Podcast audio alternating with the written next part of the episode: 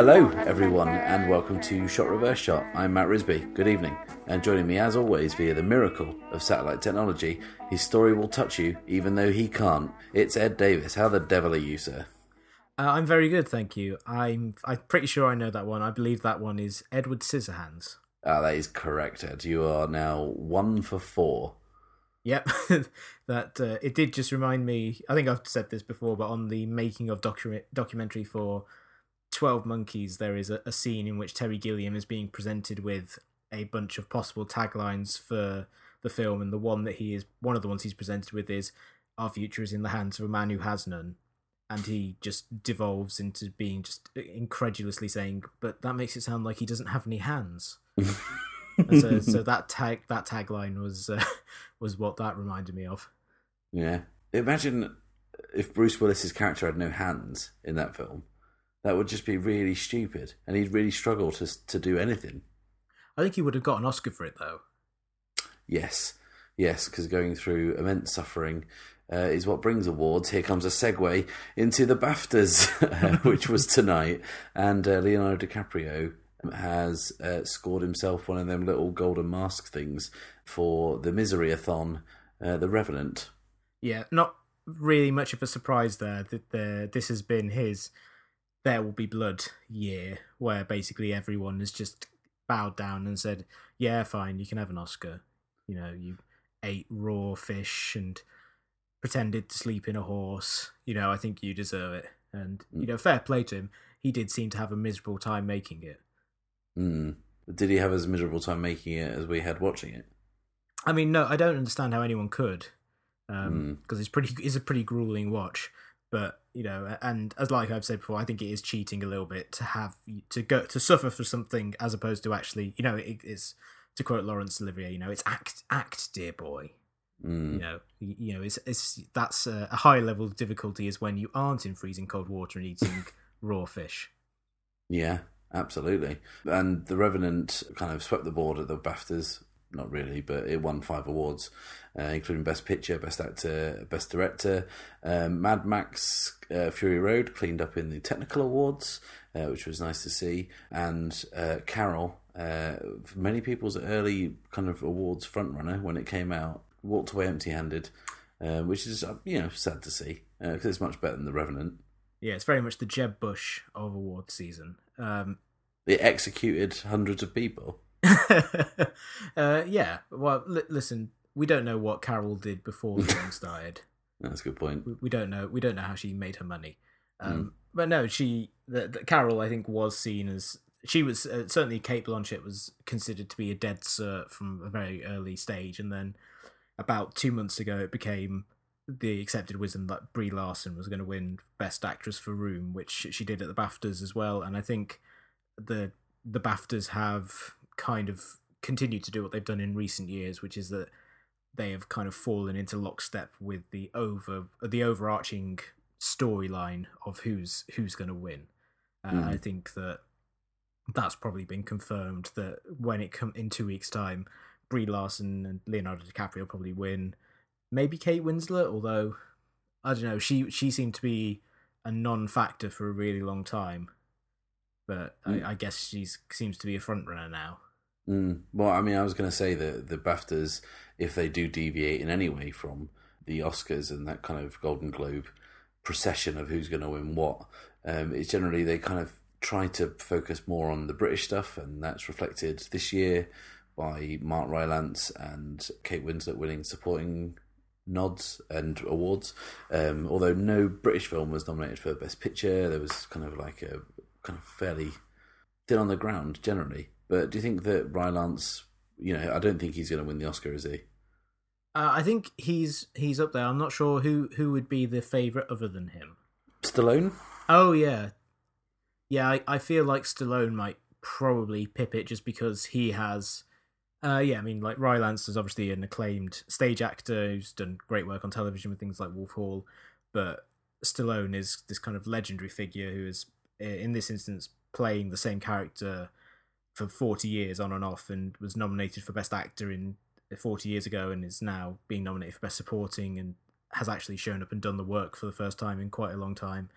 And i think that that is kind of too good a story to ignore on the academy's part and also he is probably he's been around long enough that i think he probably has enough connections that people will vote for him just because you know they like him personally from all of his work he's done over the years Mm, he could probably still throw a punch as well. Um, Yeah. You want, whereas Rylance is more of a kind of fop. Um, plus, Ry- Rylance is kind of a new kid on the block, isn't he? Really, film wise, he's he's young. He's got a long career ahead of him. yeah i mean Um, rylance can kind of have a, a, a baleful stare Mm. but americans don't react quite so much to that as they do to uh, to a good left hook Mm, a good knuckle supper. In other news uh, this week, and uh, I must say, full disclosure, I'm about to make uh, an embarrassing backtracking climb down. Um, from when I said in the opening episode of the year, the preview episode, I said Deadpool not only had the potential to, but I figured it definitely would flop. Um, because A, it stars box office poison Ryan Reynolds, B, it's R rated, and C, no one really gives a fuck about it. And how right I proved to be that it's now shaping up to be one of the most successful R rated films of all time with a quite preposterous opening weekend box office return. Yes, that's right. It is currently estimated at the time that we record this to have earned 135 million dollars in its first Jesus. in its first three days, and because tomorrow is President's Day and that is a holiday, it could add as much as another 20 million on there, so it will have earned about 150 million over the course of four days. Wow. And it beats. Do you know which film it beats into number two as the uh, biggest R rated opening weekend of all time? I believe it's the Matrix Re- Reloaded. Mm, not really. Hangover 2. Oh wow, Yeah. Yeah. um, it's not exactly an august company, is it? no, it's not. I mean, the reviews have been kind of what everyone expected. Uh, if you kind of uh, like that kind of thing, you're going to be very much kind of entertained by it. But if you kind of have got not much aptitude for smugness or kind of fourth wall breaking buffoonery, then you're probably going to find it quite a tiresome affair. But even the most optimistic people at Fox did not see that coming. Yeah, I mean, going into the weekend, I think the upper echelon was people would say, "Oh, it'll do like sixty or seventy million. It's not going to trouble Fifty Shades of Grey for the top February opening. It's not going to trouble the kind of the top R-rated opening weekends or anything like that." Or, or even you know they didn't think it would top 300 for the highest opening weekend for a comic R-rated comic book adaptation, and it you know it basically beat every single record it came up against in kind of the foul-mouthed fourth wall breaking version of uh, what the Force Awakens did a few months ago. Uh, and Mm. it's it's quite incredible. And and the thing about it that's even more incredible is that it cost only in inverted commas uh, 58 million dollars, which is very very cheap for a superhero film.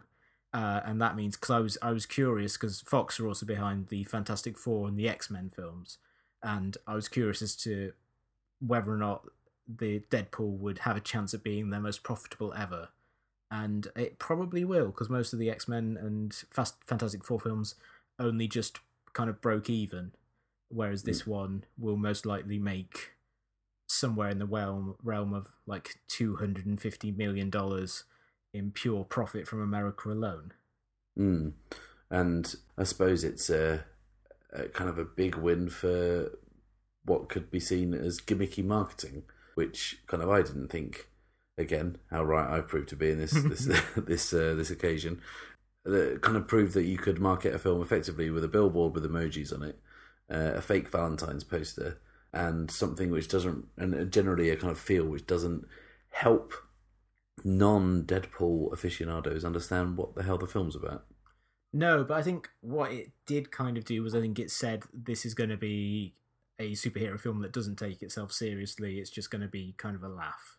Mm. And I feel like obviously, you know, the the, the Man of Steels of it of the world and the impending kind of onslaught of Batman versus Superman. I think that that whole strain of super serious and uh, portentous superhero stuff is probably grinding people down a little bit, and the Marvel films are getting a little bit overstuffed. And Civil War, although it looks like it could be a lot of fun, also looks like it's going to be quite serious. I think the idea of a film similar to Guardians of the Galaxy a few years ago, the idea of a film coming out and saying, "Hey, we're just going to have a bit of fun," Mm. it probably is is quite appealing. And also, it, it has been quite a while. It also helps to be the first superhero film out of the gate for the year. Mhm. You know, it, I think if it came later in the year, it may not have done as well if people were getting a bit kind of burnt out on the slew of superhero films that are going to come out. But I think being the first out there and being one that was kind of unabashedly saying, you know, you don't need to take this too seriously, probably helped it appeal to, to so many people. Mm, mm. Well, it'll be uh, difficult to stop if it gets going because word of mouth is is kind of been favourable, whether the reviews haven't been, but people who liked it, you know, really liked it and told people, and you know, it's going to probably grow from here rather than tail off quickly. One last bit of housekeeping we've got before we move into the meat of this week's episode is we've had a really big response from the piracy episode we did three weeks ago. Um, we've had a lot of listeners getting in touch uh, via Facebook and Twitter and and uh, email and, and kind of whatnot, and it's been kind of so interesting the the wealth of uh, feedback and the, the kind of the range of opinions on the subject, which to be honest I didn't see coming, that we thought we would revisit it next week or the week after. But what we really want is more opinions on piracy, and I didn't really expect so many people to kind of argue it as a grey area. Yeah, I think that for a lot of people, I think our our, our stance, or at least my stance, of, basically saying it's it's wrong, um, and as someone who uh, doesn't do it, uh, I think is is kind of increasingly in the minority. So I think Mm. that that means that there are lots of people who have an opposing view, and and you know I'm glad that people have got in contact to offer that, and uh, I would really like to hear more, if only because it gives us an excuse to record an episode in which we we try and we try and rebut them. Mm, yeah, I just I I think we've we've both found it very very strange that we've got so many passionate responses from kind of like-minded individuals. It's quite an odd thing, but it I think it proves that there's probably a bit more to this issue than meets the eye, and it probably has wider consequences outside of whether you think it's right or wrong. So yeah, please do get in touch, please like via the Twitter, the Facebook, or leave a comment on the website, and uh, we'll be sure to include it. If you want to be anonymous, then by all means do that. But yeah, cool. Uh, what are we talking about this week, Ed? Uh, we are talking about the NBC drama Friday Night Lights. And why are we talking about that? Because on February the 9th, which was a few days ago at this point, it was the five year anniversary of the finale of the show airing on DirecTV, the service that helped produce the show after it almost died on broadcast. And because it's been five years and it's a show that uh, I love and that you have, have very recently watched all of, I thought it would be fun to kind of look back on it because I, I do feel as if it is a show that at the time was great, but whose reputation and greatness has kind of come into even sharper relief over the last couple of years as, as more people have discovered it through Netflix. Mm, mm. It's also been 10 years since it actually started in Yes. a nice piece of kind of symmetry. But it also comes at a time where loads of people I know are just starting to get into it, which I think is due to the fact that it has kind of relatively recently landed on Netflix in the UK and kind of people are, are kind of turning to it. We probably should have done this episode to coincide with the Super Bowl last week. um, but how were we to know that it was the anniversary two weeks ago? We are in no way kind of clued up enough to realise that. And also, two weeks ago, you were dying. That is a great point. I have recently overcome my dance with death and and back in rude health, everyone. So yeah, thanks for the letters of support and kind words. To kick things off, uh, I want to talk about the kind of genesis of Friday Night Lights and how it raises a very interesting point about adaptation. Uh, for those of you who don't know, Friday Night Lights started off as uh, a real thing that happened, and then someone wrote a book about it, and then uh, that person's second cousin made a film about it, and then that person decided that there probably wasn't enough time in 90 minutes to cover all the issues from the book, so he then adapted it into a TV series. And then that TV series was going to be adapted into a film, and then that fell through, and now it's being adapted into a musical. Discuss. Well, yeah, like you say, it was uh, based on the book of the same name by H.G. Buzz Bissinger, uh, who has the most kind of screwball comedy newsroom name imaginable.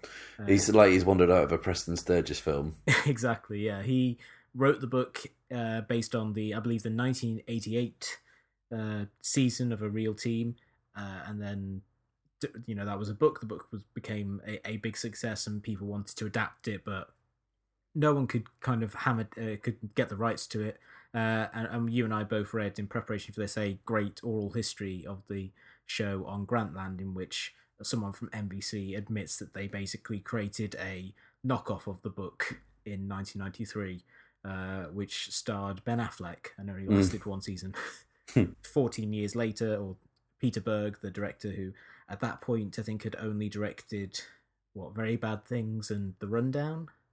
Uh, yeah, didn't he do that? Uh, was it not the Green Zone, the one that was set in kind of like the Middle East with Jason Bateman? Yeah, uh, that one he would have done a few years later, and I can't Yeah, remember poss- what it was called.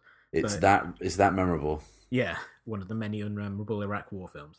Mm. Uh, yeah, so he was the second cousin of, of Buzz Bissinger, and he really wanted to make it, and he used his family connections to get the rights, and he turned it into a film with Billy Bob Thornton. The film was a kind of a moderate cr- uh, commercial success, but got very good critical reviews. I remember first reading about it in Empire, where it got a five star review, which I was very surprised about because it was a film I had not heard a single thing about, and I was like, well, how good can a film about an American football team be?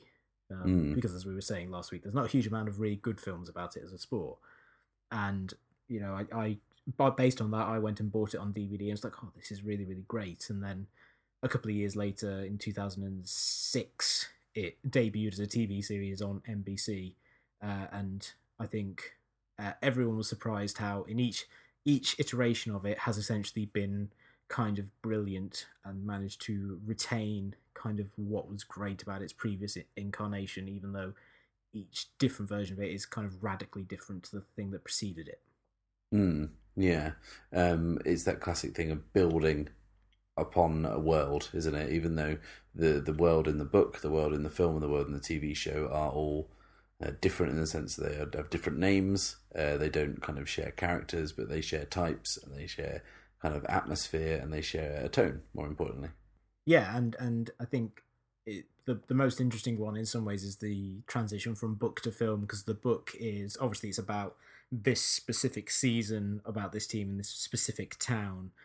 But then a lot of the book is also about the background of what why football means a lot to these kind of small former oil towns that have, that uh, had been devastated by collapses in the oil industry in Texas and how you had gone from these kind of boom towns where that you know there's there's long pages in it where Bissinger talks about uh, oil people who got rich from oil flying in palm trees to have on their estates and things like that and then just going completely bust and how this kind of resonated throughout these towns where basically the uh, Friday night football games at the local high school was the thing that allowed that gave all these people kind of hope and something to kind of really root for and the the, the fact that the football culture in Texas was kind of so intense and people got really really passionate about it and it's interesting how stuff about, about that kind of is on the edges in the film version version but the film version is mainly about the characters and the games itself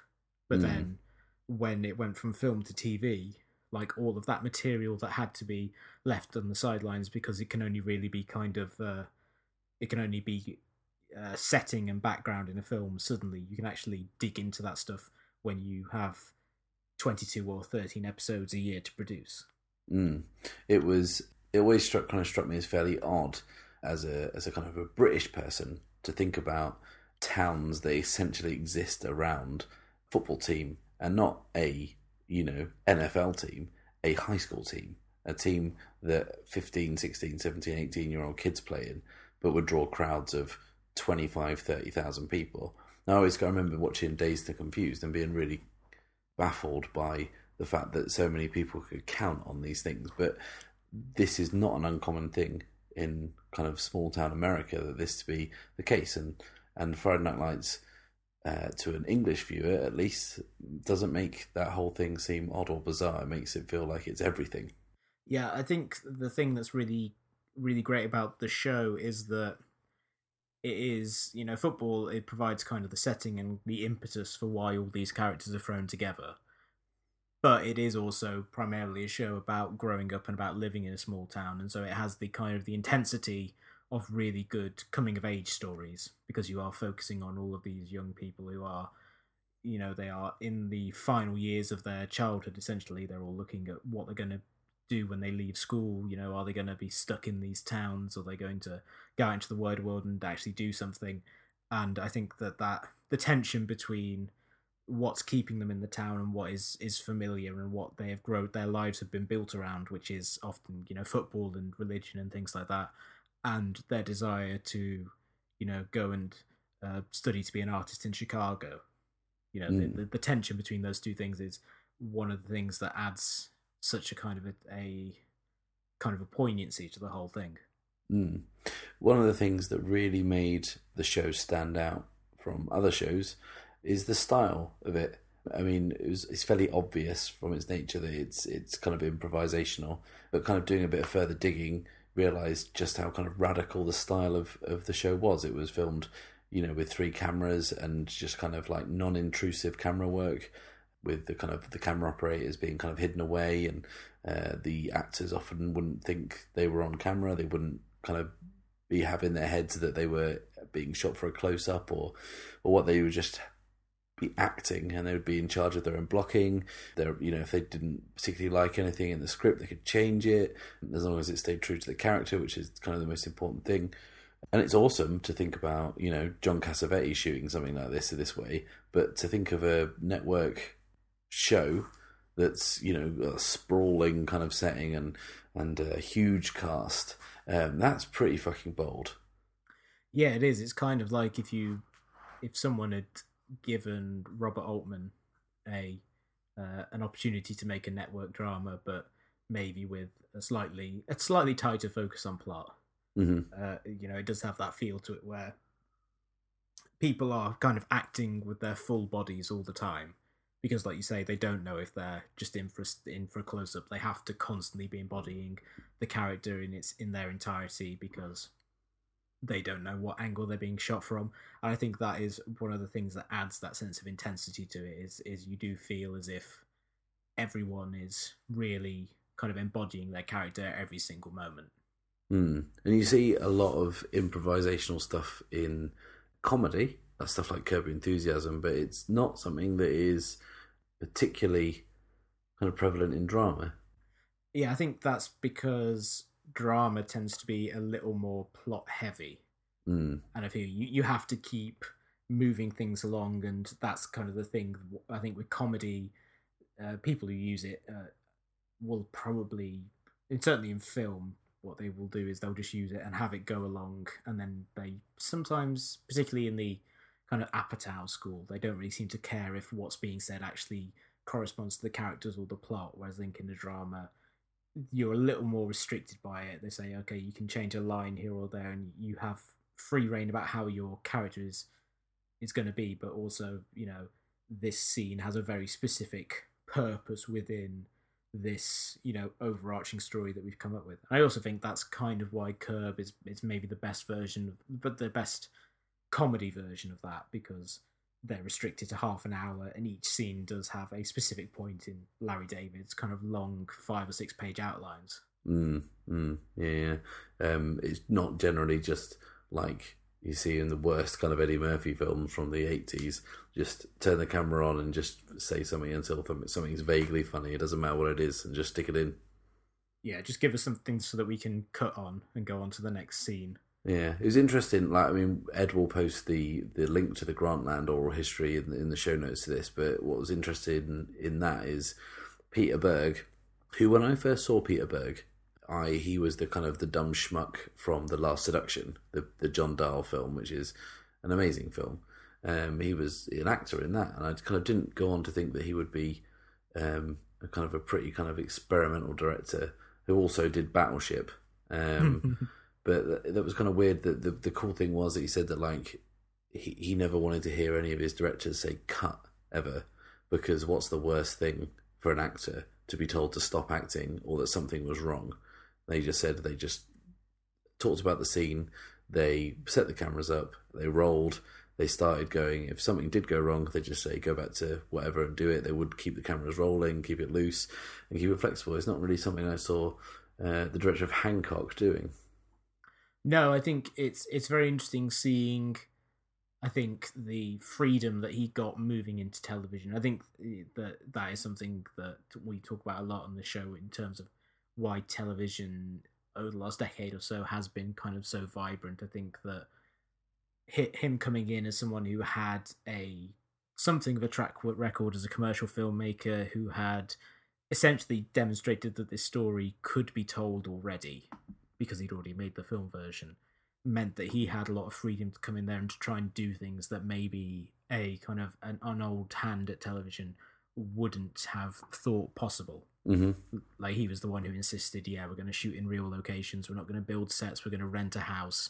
Uh, the actors are going to be able to tell directors, you know, no, I don't want to say that line, and and to come up with their own things and to act as I think uh, Connie Britton says in that piece as the co-creators of the characters he was the one who kind of came in and said all of those things and, and essentially threw out the conventional wisdom of how you make a show for a big television network which you know theoretically will be seen by kind of tens of millions of people mm. yeah only theoretically in friday night lights case yeah because it was a show that aired opposite like huge reality shows and would never never manage to find its audience and which was uh, marketed as a football show as opposed to a show about a community and as about a group of people kind of struggling with the difficulties of, of their lives. And, and you know it, it, its marketing basically failed to say why it was such a great and special show. And so it never found its footing for its first season. And then its second season came back and it did just as badly. And then they got hit by the writers strike and they couldn't even complete their second season Mm. Well, I have to say that when I first heard of the show, because I heard of the show, I saw the film first, um, and I heard of the show before I'd seen the film. So I saw the, the film quite late. Um, but when I saw the show advertised, I just felt like it was the TV version of Varsity Blues. Mm. Which is kind of, if you watch some of those trails for it now, it's kind of what it feels like. They're trying to play it up as a kind of a, a teen drama something in the kind of the tone of like the OC or One Tree Hill, but set around football with kind of pretty people in it and nothing else. Well, they didn't. They completely undersold the appeal of the show, which is kind of like an immaculately acted, very quiet drama about a community and about kind of optimism and you know kind of humanity on a on a small scale, but then also on a big scale. But at its heart, what I kind of people forget that the film, the TV show, sorry, is about what essentially is the greatest marriage ever committed to uh, celluloid or video. Yeah, again to cite the oral history, I think it is again Connie Britton who says that people will remember it as a show about a marriage and not a show about a about football, and that is true. I think the marriage between Coach Taylor, played by uh, Coach Eric Taylor, he does have a real name, not that it's used very often, um, uh, played by Kyle Chandler, and uh, Tammy Taylor, played by Connie Britton, is one of the kind of the funniest, richest, warmest, and most human marriages I think I have ever seen. Certainly on television, but also I think in pretty much any medium. Obviously, it helps that they they got to do it so often. You know, mm-hmm. they kept having to do an episode every week, and you know they they built that relationship over a lot of time. But I think even from the pilot, you do get a real sense of their history and of what their relationship actually is in kind of a really palpable way. And then, really, the entire series after that is just about filling in the blanks and the details and just enriching what feels like a, like a, real kind of partnership between two incredibly passionate people who know what they want, are not always on the same page, but do love and support each other uh, through everything. Mm. I kind of watched this show uh, as we have discussed this show before because I've got into it relatively recently, but I watched all five seasons in a preposterously short period of time, uh, about kind of three and a half weeks. I think I watched it in, um, and my wife would always be kind of lurking around in the background as she does, doing a, a kind of uh, homework, uh, as it were. Uh, she's a teacher, not a student. Let's uh, let's nip that in the bud right now. Um, but she would always comment whenever there were kind of Coach Taylor and uh, Mrs. Coach scenes that you know that's a marriage you want to aspire towards. and Hmm. it kind of really is kind of the most realistic marriage I've ever seen, um, where kind of it's about kind of uh, love and support, but also kind of compromise and and kind of uh, doing the right thing for each other, which ultimately is kind of what happens in the film. In the show, I, well, this is the the problem with TV being so good these days. Ed, I just the lines are blurred, Yeah, soon we'll just be start saying in the play. or co- content. It's just content. Hashtag content. hmm Um, yeah, I mean, the thing that I think is also really great about it is that the show would tackle subjects and stories that I think are fairly well trodden for any drama show or any show about people who are married or any sports kind of story. Like there'd be stories about uh, about people abu- abusing uh, hormones. There'd be kind of things, particularly any story that deals with kind of black players and white players or Hispanic players. They would be have people who are um, they would- they would have stories about kind of racial tension in in a community and things like that. But the show would always take the choice that would be surprising because it wouldn't be cliche, but it would still fit in what was happening in the it with the characters. The the example that leaps to mind for me is that. And we're not going to kind of spoil any kind of big things about the show for people who, who've never seen it and who maybe are interested in checking it out. But there is one kind of slight subplot in I think the third season or something where a colleague of Tammy's has a bit of a crush on her and drunkenly kisses her, Mm. and you think, oh, this is going to be kind of like she's going to be like really embarrassed and she's not going to tell her husband about it, and then he's going to find out about it and he's going to get jealous. And instead, what she does is she laughs. And then, as soon as she sees him, she tells him that this guy tried to kiss her. And his response is not to kind of really freak out about it, it's just to kind of be like, oh, that's weird. And just like treats it as a thing where he he doesn't get irrationally jealous because he knows that his wife you know loves him and he trusts his wife. And also he knows that the guy who did it is kind of a dork.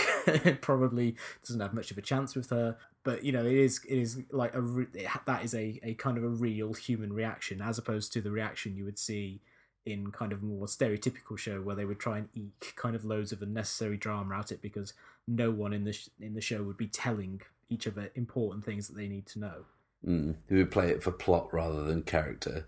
yeah and there the, the the show i think that is that is the key thing to the show is it always pointed to character over plot to the extent that there are a lot of episodes in it that you know we've talked about this before where there probably wouldn't be a football game or you'd find it very hard to say unless it was like a major event where you could say oh yeah that is you know, that is the episode where such and such a character got arrested or whatever you could point to things like that. But for the most part the, the episodes would consist of just a couple of scenes of characters kind of hanging out and kind of relating to each other or kind of have it uh, you know kind of playing around or being at odds with each other. And it would be just a collection of scenes of characters being together as opposed to you being able to say oh yeah this is uh, advancing this particular plot line Mm, absolutely.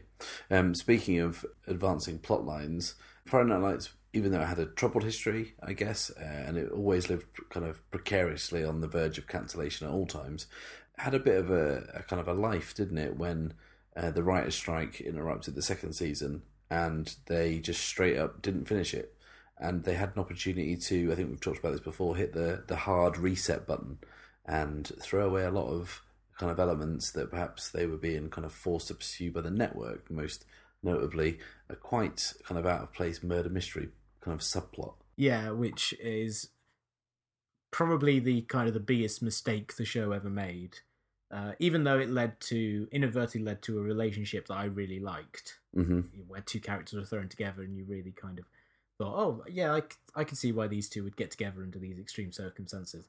It did just feel wildly out of place with the tone the show had done before, and there were also there were just a lot of plot lines happening at the same time, which seemed to be thrown in there just because they needed to have something they could put in promos that made it seem really shocking and full of drama. Mm. Where it's just kind of like, oh my god, this man is torn between two women and things like that. You know, it just it, it always it kind of felt a little bit strange. And even though I think the show still try stayed mostly true to itself and still managed to pull some good episodes and some good drama out of it, it always felt like it was flailing a little bit. And ironically, because uh, as like we we're saying, DirecTV came in uh, and and produced the third, fourth, and fifth seasons because they came in, uh, the writer strike and the kind of almost cancellation ended up being the best thing for the show creatively and, and for its legacy because if they hadn't come in or, or if the writer strike hadn't happened and they just finished off their, their kind of lesser second season and got cancelled, then it'd be remembered as a show that started well and then just kind of fizzled out. But instead, it was able to come back with kind of three progressively more amazing seasons of television uh, and kind of established its place in the pantheon. Mm. I was just trying to think of how the network would kind of promote it without the kind of more kind of sensational elements of murders and stuff. It'd be like, uh, watch this really kind of aggressive meeting with the boosters. Um, Coach Taylor represses his feelings again, or cool, yeah, I don't know. Watch Joe McCoy slowly maneuver to get Coach shoved out. Yeah, but very slowly to the extent that you're not sure if he's actually doing anything or if he just is kind of a dick. Mm. Matt Saracen has like abandonment issues. uh, um, but yeah, it's it's yeah, it, it's just it's it's very much like those shows like The Wire that that, that can't really be sold in a quick thirty second bumper that's going to give you razzle dazzle people bursting through the doors with guns and kind of whatnot. I mean, there is a lot of exciting football action, but you know, said before when we first mentioned the show, and we said again, it's not really about football. Yeah, I mean, it's it. Like I've always said, it's like a Larry McMurtry novel but as a TV show and about football, but not in, in that like something like the Last Picture Show. It is a show about you know just kind of life in a in a Texas town, which happens to revolve around a certain thing. But much as the Last Picture Show is not really about the closing of a cinema, it's about what that represents. Mm. Uh, in the Friday Night Lights, it's not about football; it's what football means to that community and what the ritual of people going to watch football on a Friday night uh, means and what how it kind of represents the the kind of the rhythms of a town as people age and move away or they stay and uh, as people kind of fall in love, fall out of love, mature, you know, all this sort of stuff is all, all plays off against this backdrop and it all at one point to another comes back to uh, the football field, but it is like like the office in the office. You know, mm. it's it's the thing where stuff happens. It's not the, the the most important thing itself. Like The Office is not about the internal machinations of Wernham and Hogg. Mm. You know, it, it's about you know the, the, the lives of the people who happen to work there. You, you'll be telling me Moby Dick isn't about whaling next. Well, I've got this twelve thousand page essay to to send to you. One of the things that always surprises me is that the, the, the huge part of the show's appeal is is the kind of kind of endless parade of hugely talented young actors who are in it. I mean, outside of the uh, the more experienced cast like Connie Britton and Kyle Chandler, we have you know a great ensemble. But what stunned me to find out was just how inexperienced pretty much all of them were. I mean, reading again, going back to the Grantland article, like people working kind of shitty jobs, just going to auditions. This was a lot of actors' first jobs. A lot of the actors uh, weren't natural athletes at all, uh, which was quite surprising to learn. But yeah, I mean that that really does um, kind of help the show that you haven't seen these guys anywhere before, and you're not attached to them for any roles they've played in the past.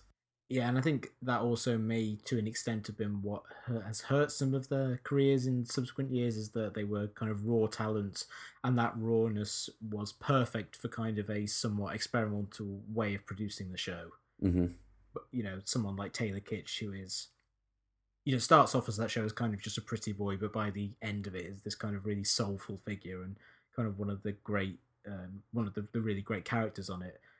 Someone like him, he really suits that that um, improvisational method and that that idea of kind of almost like total acting of constantly having to be on. But when you place him in a traditional setting, in a battleship or a John Carter, uh, he seems kind of lost, mm. and I hmm. feel like you can you can see that with some of the other actors who have gone on to do kind of network shows or trying to break into movies.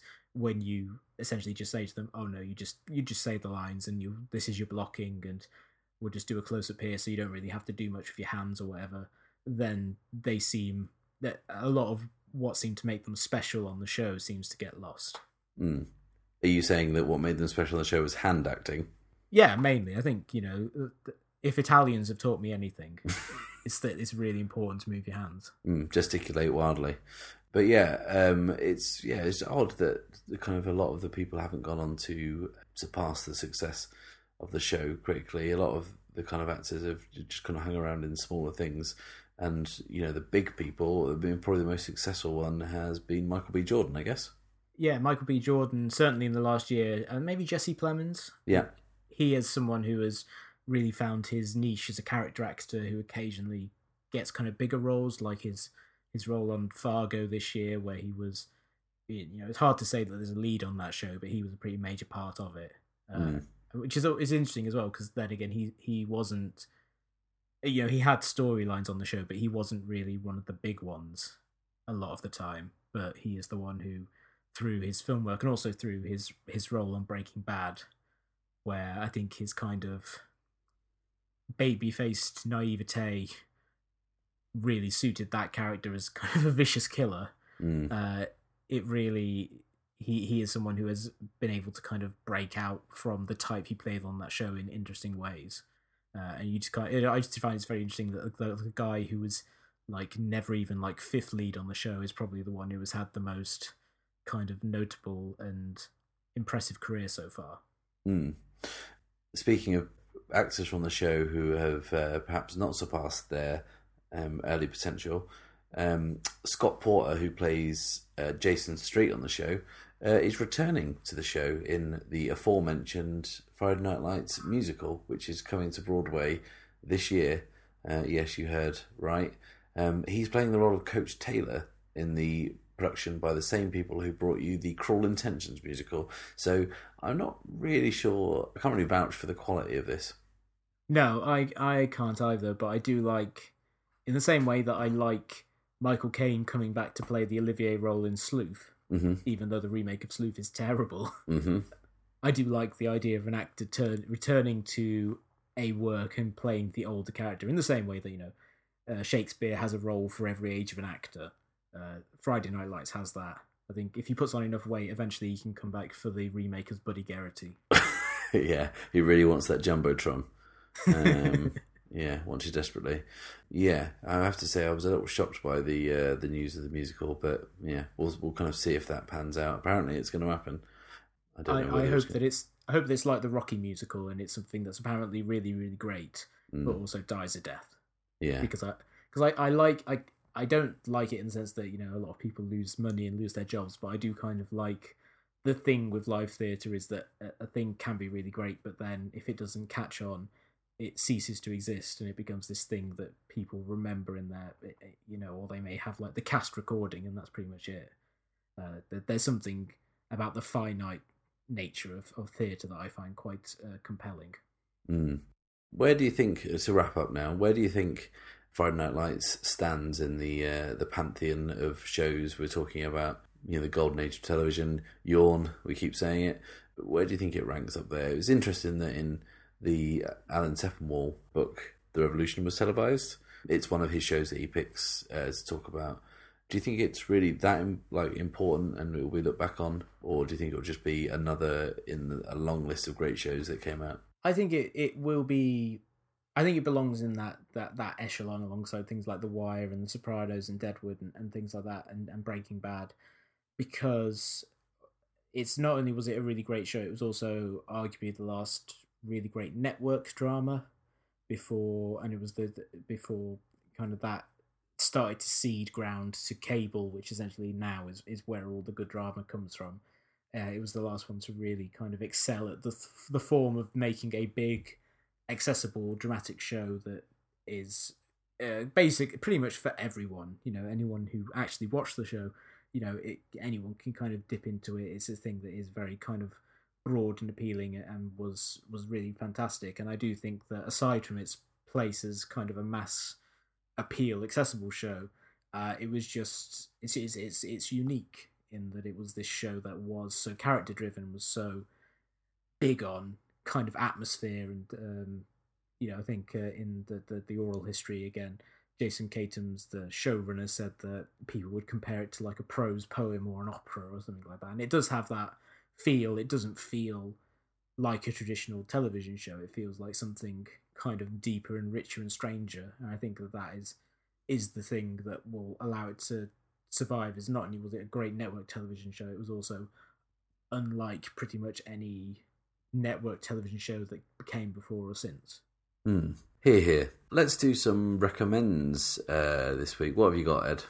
Uh, I'm going to recommend something that I mentioned earlier, which is the Last Picture Show, the um, Peter Bogdanovich movie, uh, which I think is in many ways the natural uh, kind of predecessor in some ways to Friday Night Lights in, in terms of its tone, in terms of the idea that it is a film about a community centered around a particular event or a particular setting, but I think that it has a similar kind of richness to it, a, a similar kind of melancholy tone, and the sense of uh, being a story that captures uh, these characters at a particular time in their lives and in their youth. And I think it is just a kind of a really beautiful uh, and lovely uh, film. And uh, I think that if anyone hasn't seen it, uh, you're really missing out because it is one of the great works of cinema, but also it is kind of a wonderful tonal and thematic uh, counterpoint to uh, Friday Night Lights. Yeah, I'm going to use uh, some American football parlance and call an call an audible on my selection because I was going to pick HUD. I didn't want two Larry McMurtry recommendations for the price of one, so I'm going to go with the tonal opposite of uh, Friday Night Lights and go for the film I mentioned earlier, Dazed and Confused, which is a very similar milieu and a very similar setting, but a completely different approach uh, to tackling that subject. Once again, a, you know, about a, a, a big ensemble cast of uh, bright young things who uh, live in a town that is kind of built around its football team, and the pressures that go along with that are relieved not by kind of like deep seated kind of reflection or personal growth, but by smoking a fuck ton of weed and listening to Aerosmith. So uh, if you want the kind of the super super fun version of Friday Night Lights, Dazed Confused is where you're looking. Thanks everyone for listening this week. Uh, it's been a fun one. Nice to always look back on a show that we've enjoyed. Uh, Ed from its beginning and me in the last five weeks uh, when I've just kind of crammed it all in. But yeah, if you've enjoyed the show, um, then please do subscribe on iTunes, uh, Stitcher, and uh, Player FM. Um, please find us on Facebook, on Twitter, and in all the usual places. We'll be back next week with uh, probably the Piracy Redux or something else if we um, find something more interesting to talk about. But until then, it's clear eyes, full hearts. Can't lose. Indeed, Ed. Thank you.